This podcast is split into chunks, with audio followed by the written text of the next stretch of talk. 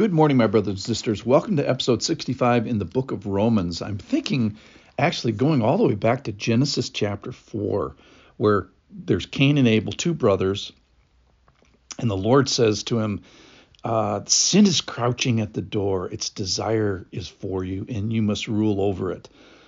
And then they go out to the field.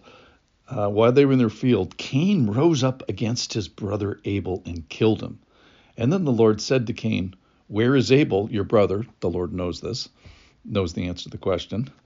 And he says, I do not know. Am I my brother's keeper? So Abel asks a question. Am I my brother's keeper? Uh, of course, he asked this a day late and a dollar short after he kills him. But we're going to ask the same question today. Am I my brother's keeper? Can we help our brothers? Or worse, can we can we hurt our, our brothers and sisters? So in general, yesterday we talked about we stand before the judgment seat of God, and therefore it should affect and does affect our behaviors and actions and relationships with our brothers and sisters. In other words, it spills over practically. So today we're going to give thought to not harming our brothers and sisters. Title of today is Be Careful for Others, Being Care- Careful for Others. Join me in Romans chapter fourteen, verse thirteen.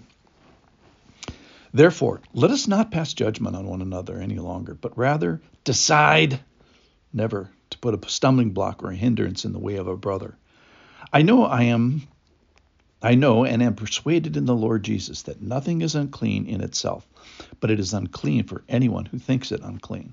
For if your brother is grieved by what you eat, you are no longer walking in love. By what you eat, do not destroy the one for whom Christ has died. So do not let what you regard as good be spoken of as evil. For the kingdom of God is not a matter of eating or drinking, but of righteousness and peace and joy in the Holy Spirit. Whoever thus serves Christ is acceptable to God and approved by men. So then let us pursue what makes for peace and for mutual upbuilding. Do not, for the sake of food, destroy the work of God.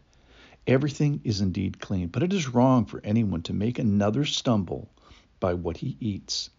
It is good not to eat meat or drink wine or anything, do anything that causes your brother to stumble. The faith you have, keep between yourself and God. Blessed is the one who has no reason to pass judgment on himself for what he approves. But whoever has doubts is condemned if he eats, because the eating is not from faith. For whatever does not proceed from faith is sin. So the charge today is to decide. That is, to decide not to put a stumbling block, not to put a hindrance in the way of my brother. And the sobering parts of this passage are, this is the truth, truth lines from the passage, is that I can hinder my brother. I can harm my sister.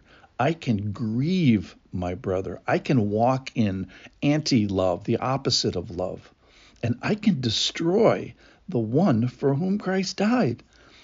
That is, I can do evil in the body of Christ, and I can destroy the work of God, and I can come, I can come to sin in this, this area by using, and here's the area. The area is using Christian liberty. So this is things like, Uh, you know, just things that pop to mind, you know, wearing jeans to church, smoking, dancing, wearing rings, drinking, uh, drinking beer. You know, these are areas of Christian uh, liber- liberty, and there are many others. And the idea is, do I actively, you know, put a, a something I know that will cause my brother to stumble, put that in their path, that they may not have the faith to sort of work themselves around it. So in other words, I'm using my Christian liberty to harm my brothers and sisters. So rather than do that, the charge is to pursue uh, what makes for peace and for mutual upbuilding. So I can do this wrong, or I can pursue this and, and do it right. So let's, the, the charge is, don't willfully or make another sin or neglect something that you know would uh, help your brother. Rather than saying, hey, oh, they should know better than to know that you can wear jeans or whatever, just Don't don't do it on purpose to harm your brothers and sisters. So think about this too conversely. So think about others. So wouldn't it be awesome to be in a in a group of people and live with a group of people who are fellowshipping, a bunch of individuals who have thought this through about me, that they their behaviors and their actions, uh, their use of Christian liberty has borne the fruit of being careful for me, that they have been careful. Maybe maybe in my more immature days of Christianity, maybe I did have Christians around me, and I, you know, I probably didn't even notice. So here's the here's the worry. The worry is that, like Cain, that sin is crouching at the door, and we could do this wrong. Now, Cain goes and kills his brother, and he strikes him down rather than up upbuilds him. So he, but he does ask a great question, which is, am I my brother's keeper? From this passage about not causing our brothers to stumble, not putting stumbling blocks in their way, the answer is yes, we are our brothers and sisters' keeper, and we can harm them. We can put stumbling blocks in front of them. We can hinder their way of faith.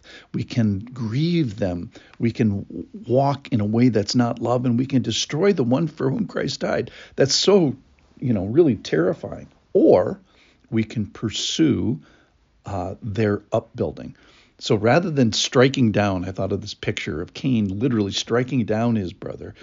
The the challenge, and we can do the same, the challenge is to upbuild our brother. So let's walk in the body of Christ today with an idea that we are upbuilding our brothers and being careful with the way we walk, because it spills over and others see it and can affect the way that they walk. Thanks for listening.